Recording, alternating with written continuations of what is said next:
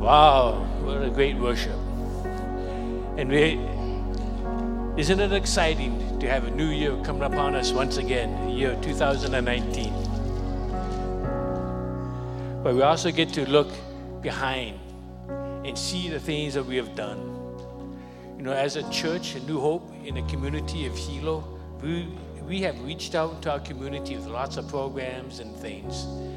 But it's not the busyness that we do things, it's the souls that we reach one relationship at a time. Last year, in the early part of the year, we had a Pause Conference, which is a conference for uh, marriages, and we got to reach a lot of people. Then we shifted into camps for the youth, and with the youth, we had hundreds and hundreds of salvations come, come to know Christ.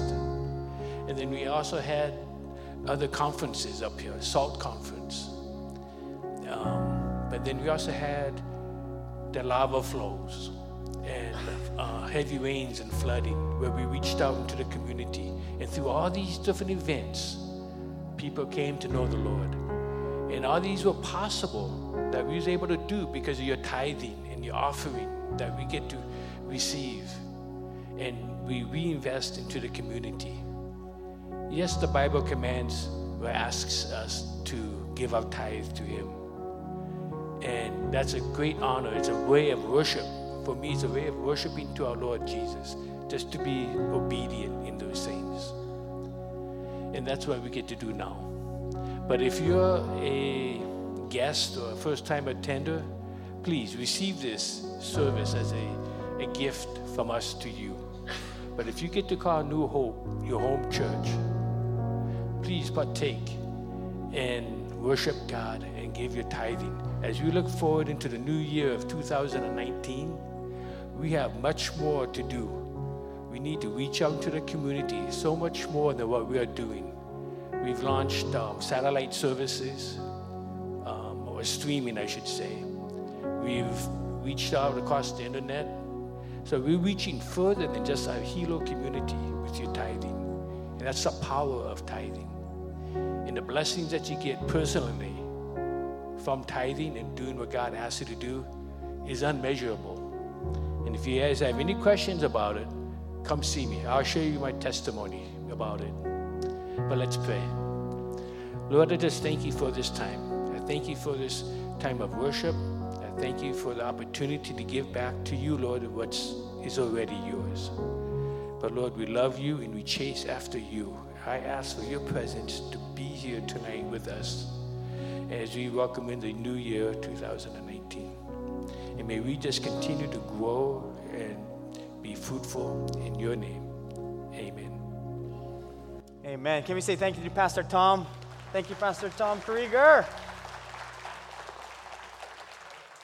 And if you think about whenever there's a new year or a turnover to something new, there's some excitement and then there's some anticipation, right? You're always going to have that.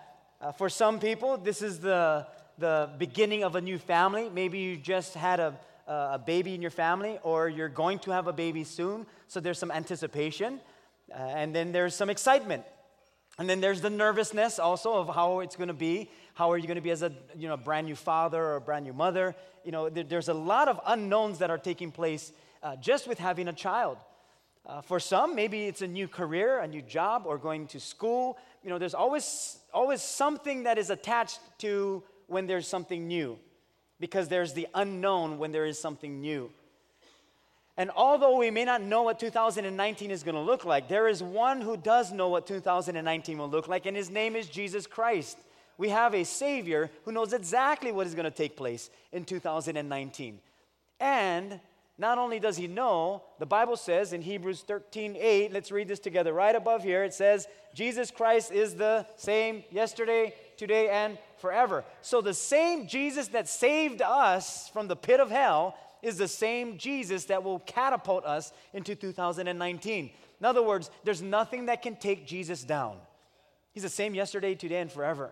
So, if you've ever found your, yourself or your life in an odd place where there's difficulties and uh, maybe it seems like darkness is closing in, or you felt uh, depressed, or you even feel like giving up, and you're hoping that 2019 will be better, instead of looking at, I hope 2019 will be better, say, Lord, I know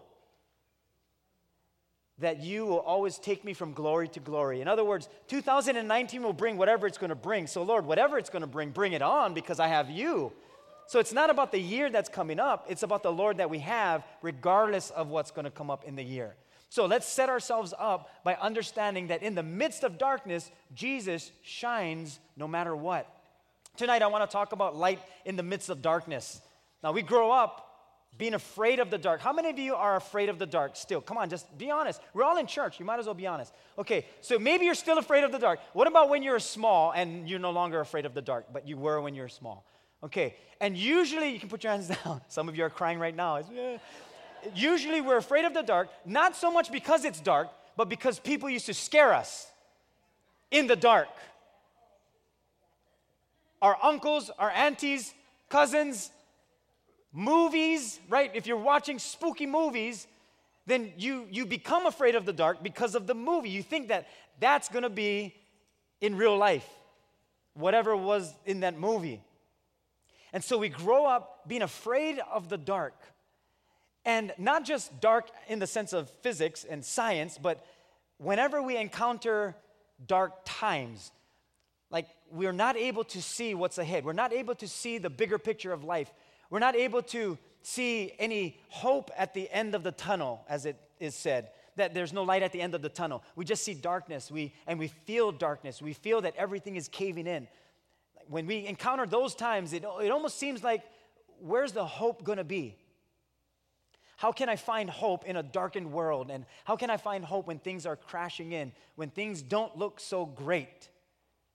Well, we're brought up in a world that teaches us that there's no hope when there's darkness. It's spooky, it's scary, bad things happen. Darkness is a part of life.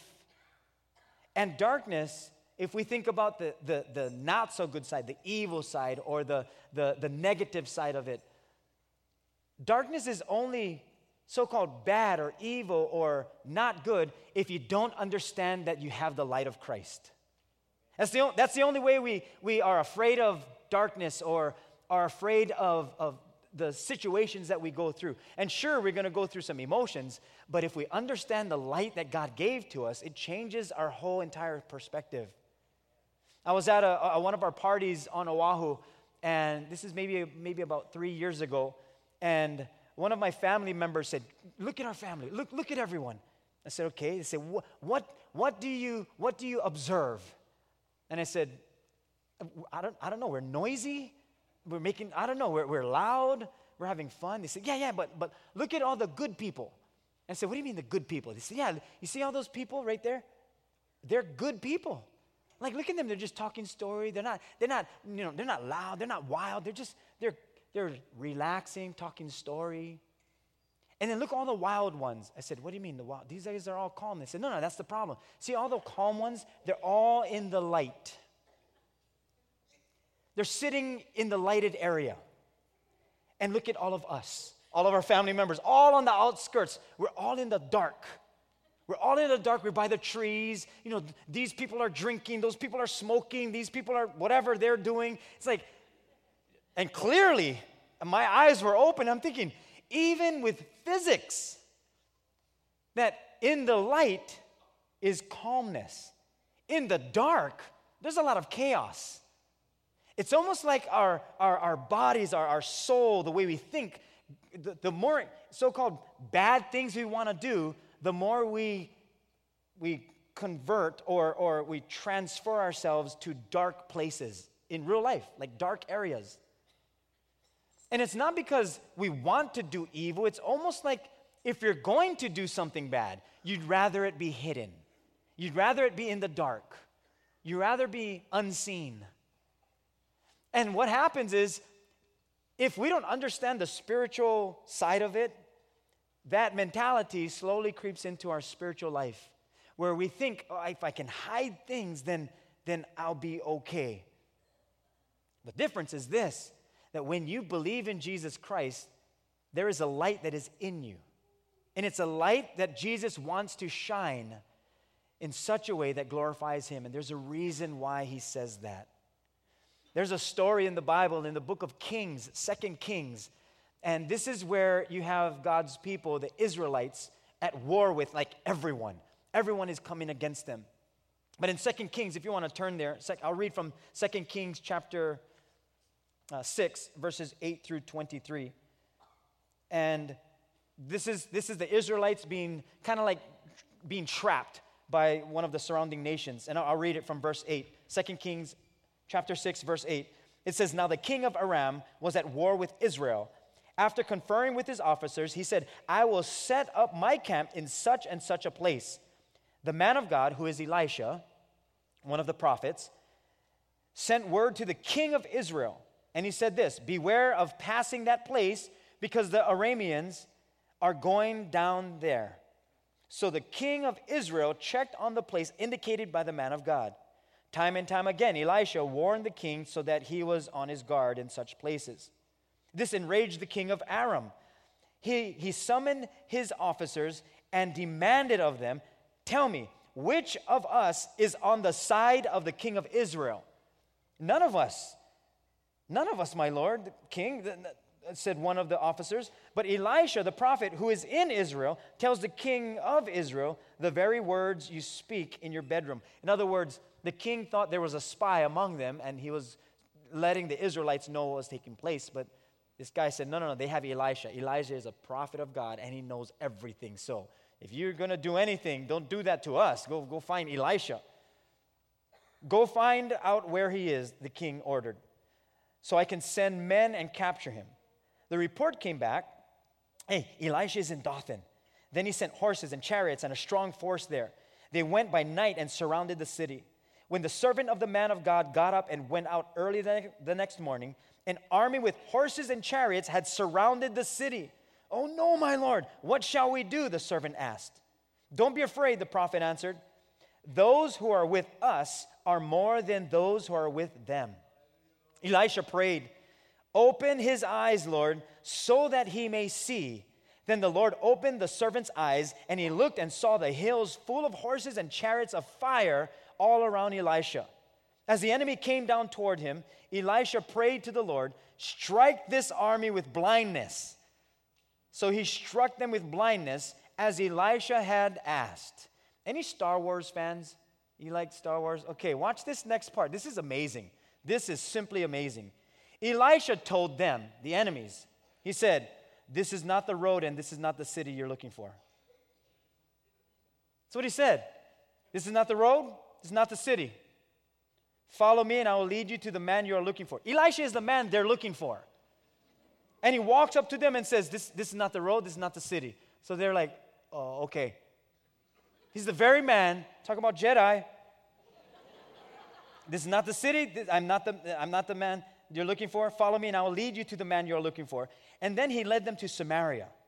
After they entered the city, Elisha said, Lord, open the eyes of these men so that they can see. Then the Lord opened their eyes, and they looked, and they were inside Samaria. When the king of Israel saw them, he asked Elisha, Shall we kill them, my father? Shall I kill them? And Elisha said, No, no, no, do not kill them, he answered. Would you kill those you have captured with your, with your own sword or, or bow? Set food and water before them so that they may eat and drink and then go back to their master. So he prepared a great feast for them, and after they had finished eating and drinking, he sent them away, and they returned to their master. So the bands from Aram stopped raiding Israel's territory. So this, this story starts off with Israel being at war with another nation, another nation going to sneak up on them and then take them out. But then Elisha prays to God and blinds the enemies while God sends another army and chariots of fire to do battle for them. In other words, what Elisha could see, and the reason why he could see what he did see and the servant couldn't is because Elisha understood the armies of God, the power of God, and that Elisha was a part of a different kingdom. This servant of Elisha was looking at the circumstances ahead and what was logical, what made sense. So now this servant is afraid, and Elisha is saying, Listen, just remember this the one who is for us is more than what you see that is against us. You see, that, that, that principle is also in the New Testament. If God is for us, who can be against us? What Elisha was teaching this man is that whenever God is going to do something great, He's just waiting for us to be a part of it. God is always going to do something great. The question is not if God can, the question is we will, will we be a part of it? Are we going to be a part of what God is doing? So I want to encourage us in the midst of darkness that whenever you feel like there's a horse and a chariot or an army of horses and chariots surrounding you. It could be depression, it could be, it could be discouragement, it could be the unknown, or, or, or, or maybe what's going to happen uh, in, in the situation that we may be in. You may be in a great season of life, you may be enjoying your life, but then you're wondering, where do I go from here? See, we all find ourselves in different places and in different areas of life and in different seasons with different perspectives. But one thing that doesn't change is that God has His perspective. And His perspective is so accurate, true, and will always, always come to pass. What God says He's gonna do, He will do because He cannot lie. That's why He remains faithful through the ages, from beginning to end, because God cannot lie. What He says must happen. That's why He's God. There are no flaws in God. You know, when Elisha is trying to teach this younger man. Eh, this younger man could have denied. He could have, he could have just said, No, but I see this, and, and, and almost grumbled with Elisha. Because we can do that even with God. We can do the same thing. But instead of us doing that, how about we learn how we can be light in the midst of darkness and allow God's light to shine in and through us, even in the midst of darkness? So, whenever we find ourselves surrounded by anything, we're able to withstand whatever it is not because of us or because we can figure a way out, but because we trust in the living God who from the very beginning has never let his people down. I pray that God would open our eyes so that we could see his army of horses and chariots of fire who is for us and not against us. In a single sentence, this, this phrase, those who are with us are more than those who are with them, in a single sentence, it comes down to meaning to become many or to become much or to become great. That's what this sentence is all about. To, for those who are with us are, mo- are more than those who are with them. In other words, the translation is we're going to be great. We're going to become great. Why? Because those who are against us are way less than who's for us. That God is greater than anything we're going to face. It's one, it's, it's one in one singular motion, God is great. That God is not dependent on our circumstances going well to determine His greatness. His greatness already determines our success.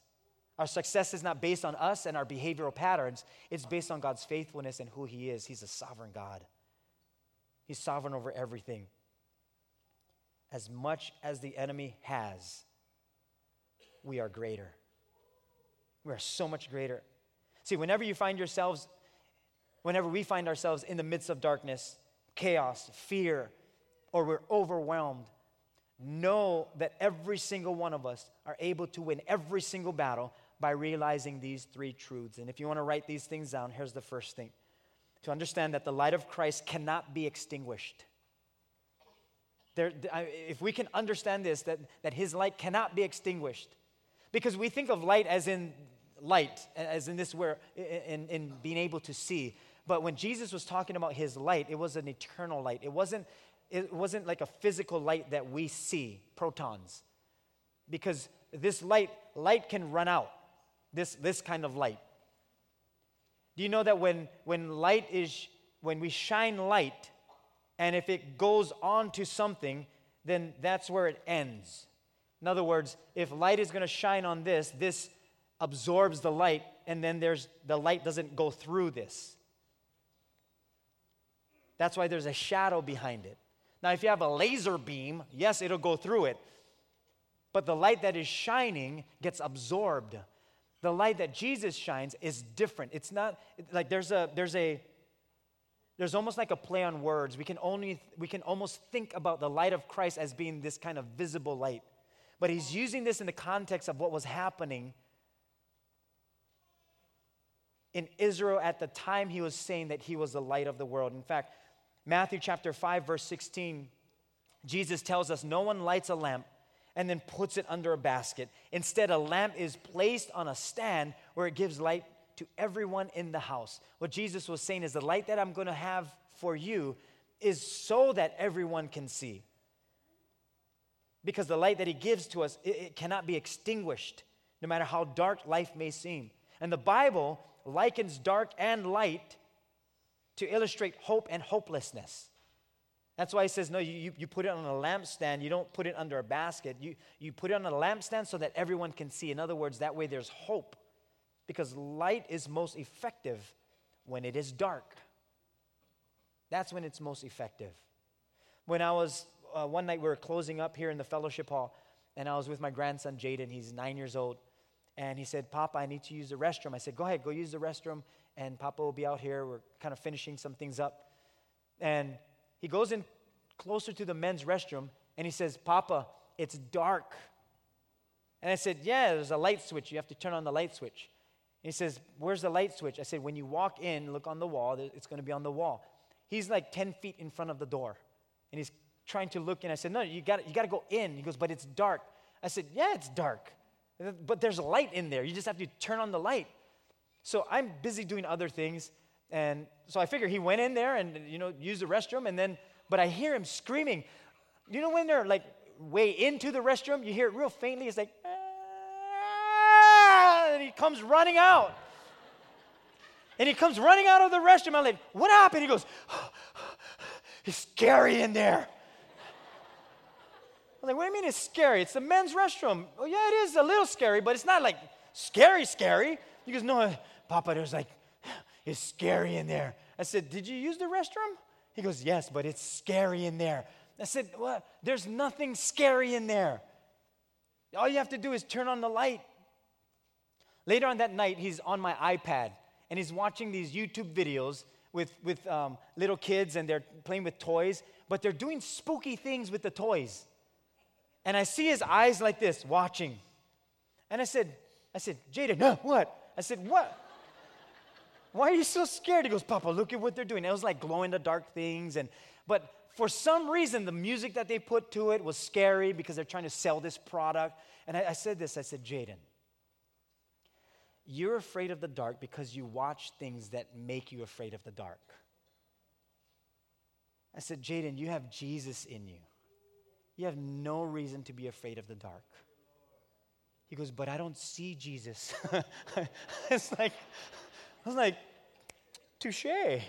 That's a, let me get back to you on that one. you know what he was saying? I, I see with my eyes. Like he's not at a place yet that he sees by faith.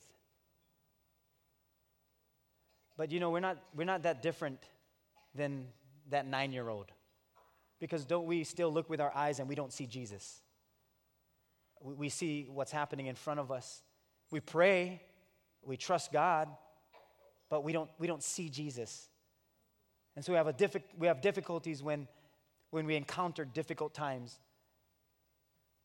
But if we, don't, if we don't look at circumstances and we look at Jesus, then we can understand that, wait a minute, the light of Christ cannot be extinguished but my perspective on the circumstances can. Therefore, I'm not going to look with my perspective, I'm going to look with the light of Christ, which is a big difference because now it changes my focus and my perspective. John chapter 8, verse 12, Jesus speaks to the people again and he says this I am the light of the world. He who follows me shall not walk in darkness, but have the light of life. See, Jesus understands us very well. He understands us so much so that this is why, as the people are celebrating the, the liberation of, of Israel from, from the surrounding nations invading them and taking over the temple, as they're, as they're in the festival of lights and they're, they're celebrating this freedom from oppression, and they're lighting this menorah, it's a, like, a, like a lampstand, and they're lighting this up, they're, they're signifying the hope that, that that's their celebration. And, and Jesus comes in the midst of that, stands up, and he declares, I am the light of the world. In other words, yeah, you're, you're lighting this lampstand, but I'm letting you know that I am the light of the world. Yes, you're celebrating, but you're celebrating the wrong thing. It's, it's me. I am the light of the world. I, I, I'm the one who is able to free you from everything that you can think of that oppresses you.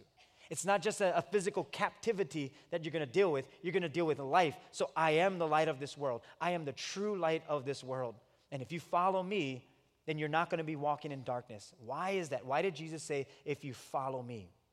Well, the closer you are to a light source, the brighter you shine. That's why the moon shines at night. It's not really shining, it's reflecting. So when Jesus says, Walk close to me, when you're walking close to me, you're not going to walk in darkness. Why? Because light gives hope. And this world is filled with darkness. So Jesus says, if you, if you want hope, you got to stay close to me. What Jesus was saying is that there is hope in darkness because I am hope. And you walk with me, and when you do, you're going to be walking with hope. In John chapter 20, verses 19 through 22, that Sunday evening, the disciples were meeting behind locked doors because they were afraid of the Jewish leaders. Now, why were they behind locked doors? Why were they afraid of the Jewish leaders? Well, because Jesus went to the cross. And now the disciples are afraid that they too will be arrested and crucified. So they're hiding behind locked doors.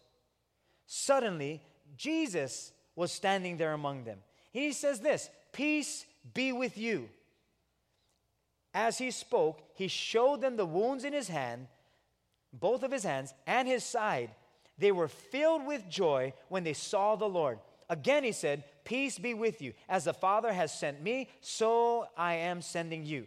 Then he breathed on them and said, Receive the Holy Spirit. Now, let's imagine they're in a darkened room, they're hiding. They locked the doors because they were afraid for their lives. We may never come to that place, but this is where they were. We may have darkness surrounding us or difficult situations surrounding us, but these guys were afraid for their life, their family. So they locked the doors and they were in darkness. And guess where Jesus shows up?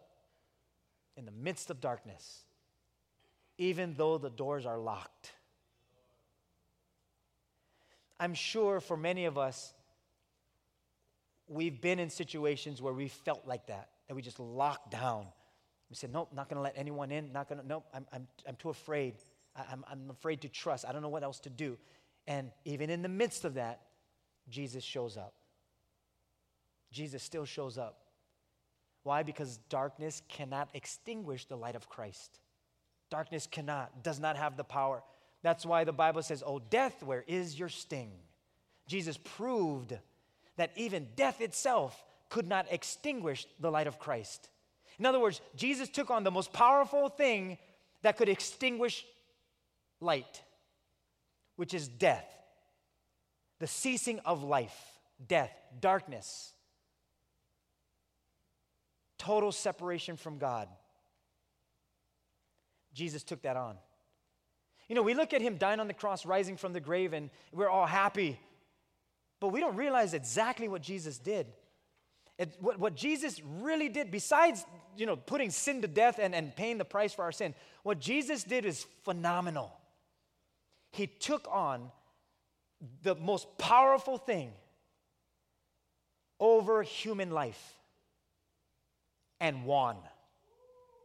The most powerful thing that could ever happen to you and I, he won. Nothing more powerful than death to take over life and he won.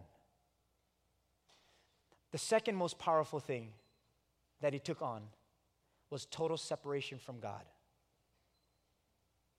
which is eternal separation. We know it as hell. He took that on too. He took on hell itself. You know, we, we, I, I don't think our minds can fathom hell. As a little kid, we thought hell was like jumping in fire, like because we read about the lake of fire. We think that's what it is. It's total separation from God, whatever that is like. But what Jesus did is he said, I'll, I'll take that on too. The most powerful thing for our spirit, I'll take that on, which is total separation from God. That's why on the cross he said, My God, my God, why have you forsaken me? It's the very first time that Jesus was separated from the Father.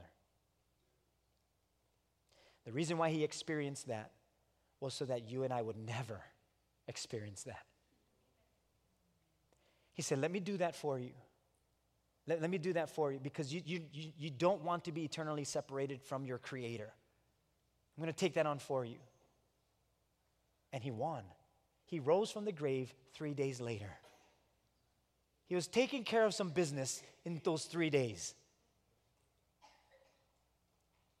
And now he gives that same light to you and I. Light cannot, the light of Christ cannot be extinguished. Here's the second thing that the light of Christ is in us. Or you can personalize it and put me. That the light of Christ is in me, it's in you.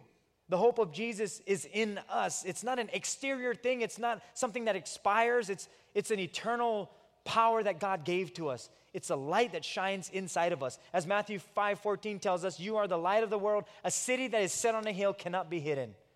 When Jesus said this, he was actually pointing to a city in Israel.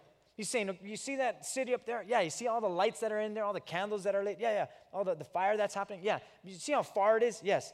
You can see it? Yes. That's the light that is shining in you right now. And even though it's that far away, it's shining brightly. Why? Because you're a light that is on a hill. So, what he's saying to us is don't ever put yourself down. Don't, don't ever think less of yourself. Don't ever let anyone put you under a basket where you cannot shine. Don't ever let anyone tell you that you're not able to or that you cannot. Go back to what Christ said. He says, No, you are a city that is set on a hill, that you're a light to this world that everyone should be able to see. The lamp, as he continued, of the body is the eye. If therefore your eye is good, your whole body will be full of light. You know that, that word good that he's using when he says the lamp of the body is the eye. Therefore, if your eye is good, your whole body will be full of light. It's, it's, it's, the, it's a word that means fulfilling its office, like it's, its duty, it, uh, fulfilling its purpose. So when the Bible says the lamp of the body is the eye, the same is true that when there's a lamp, the lamp doesn't shine. It's the light that you put on the lamp that shines. The lamp itself doesn't shine, it's the light or the candle that's going to shine. So the lamp of the body is the eye.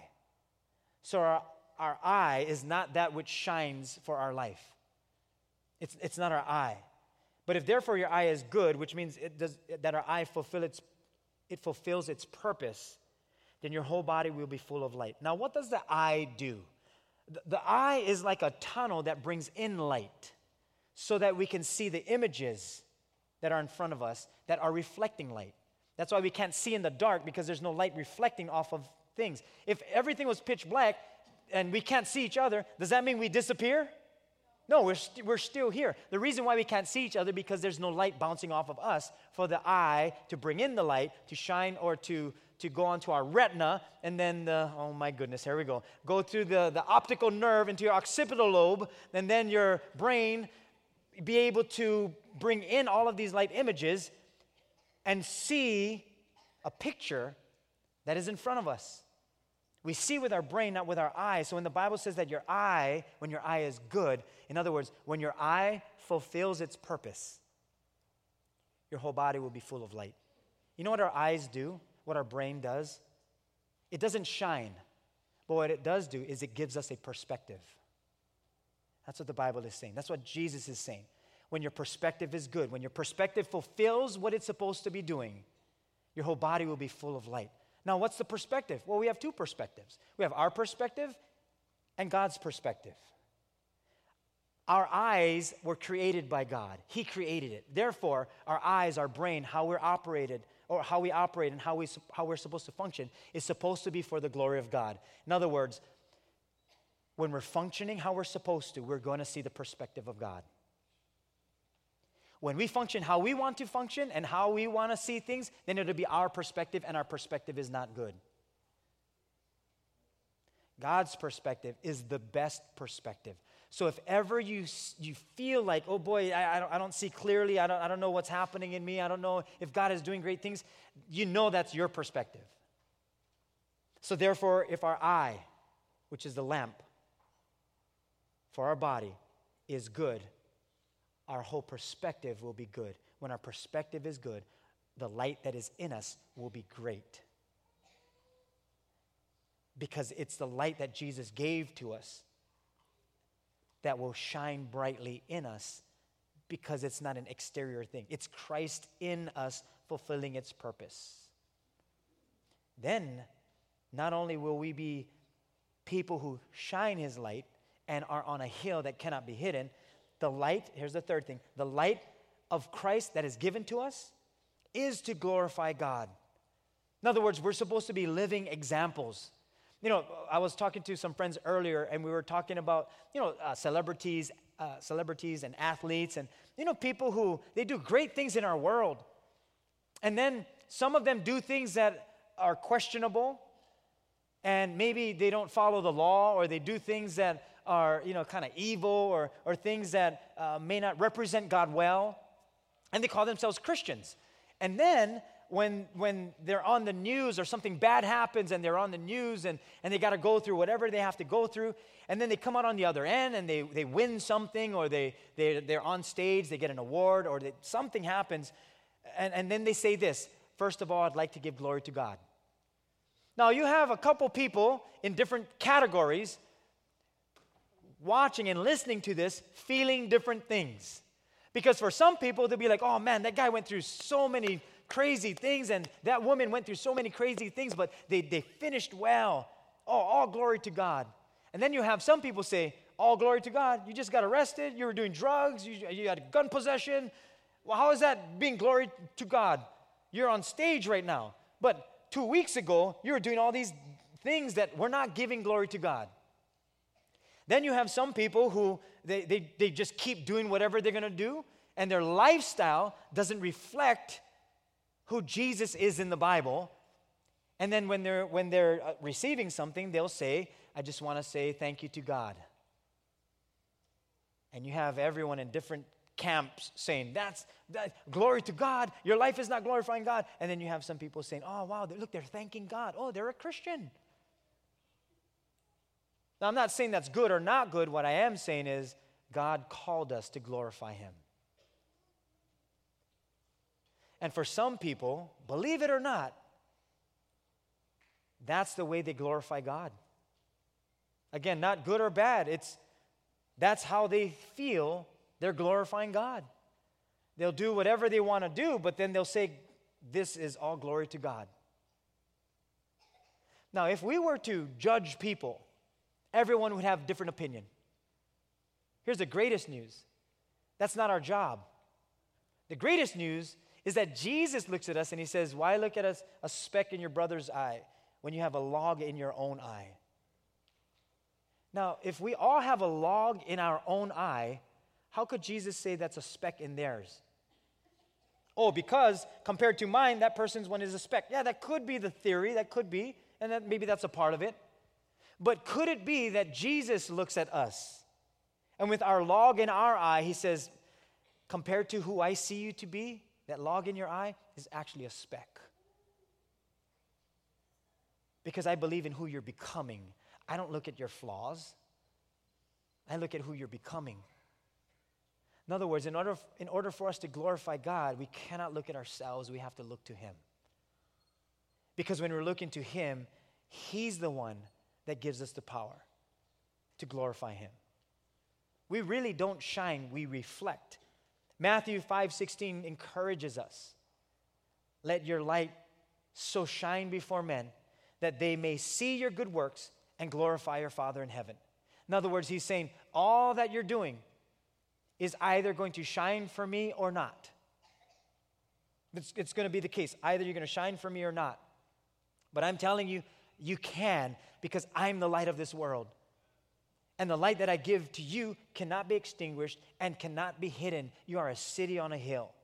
You know, Paul the Apostle, he, he was one that said, You know, I feel like I was born out of time because all the disciples were following Jesus, saw him in his flesh, And then Jesus died, rose from the grave. And then Paul the apostle, who is going around and killing Christians, well, he was Saul while he was doing that.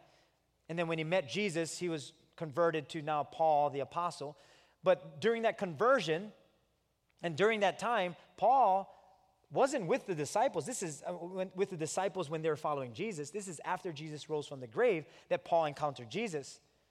So now Paul sees this bright light on one of these journeys in, in Acts chapter 26, verses 12 and 13. On one of these journeys, Paul says, I was going to Damascus with the authority and commission of the chief priest. About noon, King Agrippa, because he's speaking to the king, as I was on the road, I saw a light from heaven, brighter than the sun. Brighter than the sun. Any of you ever played the sun staring game? Raise your hand.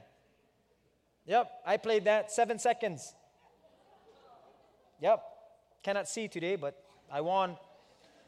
About noon, brighter than the sun, blazing around me and my companions. It's interesting that it's around noontime because that's the, the hottest point of the day where the sun shines brightest. It's almost like Jesus was saying, When I show up, I'm going to shine brighter than anything you've ever seen, whenever I show up. And when Jesus declared that and showed himself to Paul, remember Paul's eyes, his eyes were blinded. And because of that blindness, he wasn't able to see, and he had to be led by people. And then he was prayed over, and he was healed. And he had new vision. Oh, I'm sure he had new vision in, as far as the physical vision, but I'm sure he also, which was more important, had new vision for his life. Because everything changed after that. So much so that the disciples were even saying to themselves, Is this not the same guy that was like killing everybody? Like, and now he wants to join our team? No way. There's no way. What if he's like spying and all of a sudden in the middle of the night, he just takes us all out? No way. But they all heard God, and now they allowed Paul to be a part of the movement of God. Until this day, we have what we call church because of this man, Paul. You see, before God gives us a brand new vision, he has to destroy the old one. Before he gives us a brand new life and vision for that new life, he has to first take care of the old life and the old vision that we had for ourselves. And in this new year coming up, I pray that if there's an old self to us, that, that we would lay that down at the foot of the cross and then pick up this new vision and say, God, give me new vision for my life, brand new vision for my marriage, for my family, for my personal walk with you. And let God do that because He will always shine even in the midst of darkness. Doesn't matter how dark it is, it really doesn't because light shines best in darkness. Amen. We're going to bow our heads and pray for a moment, and I'll give us some instructions as we go outside. Heavenly Father, we're so grateful that we can turn to you and, and, and trust in you. And Lord, we know that, yes, light shines brightest in the most darkest times. You are the light of the world, and that light that you have given to us can shine. We can represent you in a darkened world. And you can give us new life, new vision. You've done it before, Lord. You can do it again. I pray for every single person here tonight that our trust would be in you, to remember that nothing can extinguish your light, which means that nothing can extinguish the light that is in us because you gave it to us. And so may our light so shine before men that they may see our good works and glorify you in heaven. Lord, use our lives to glorify you. We trust in you. We thank you. And I pray over every single one of us that we would leave here with the power of the Holy Spirit. In Jesus' name we pray. And we all said together, Amen. Amen. Let's welcome in 2019 with the Lord Jesus Christ. It's going to be good.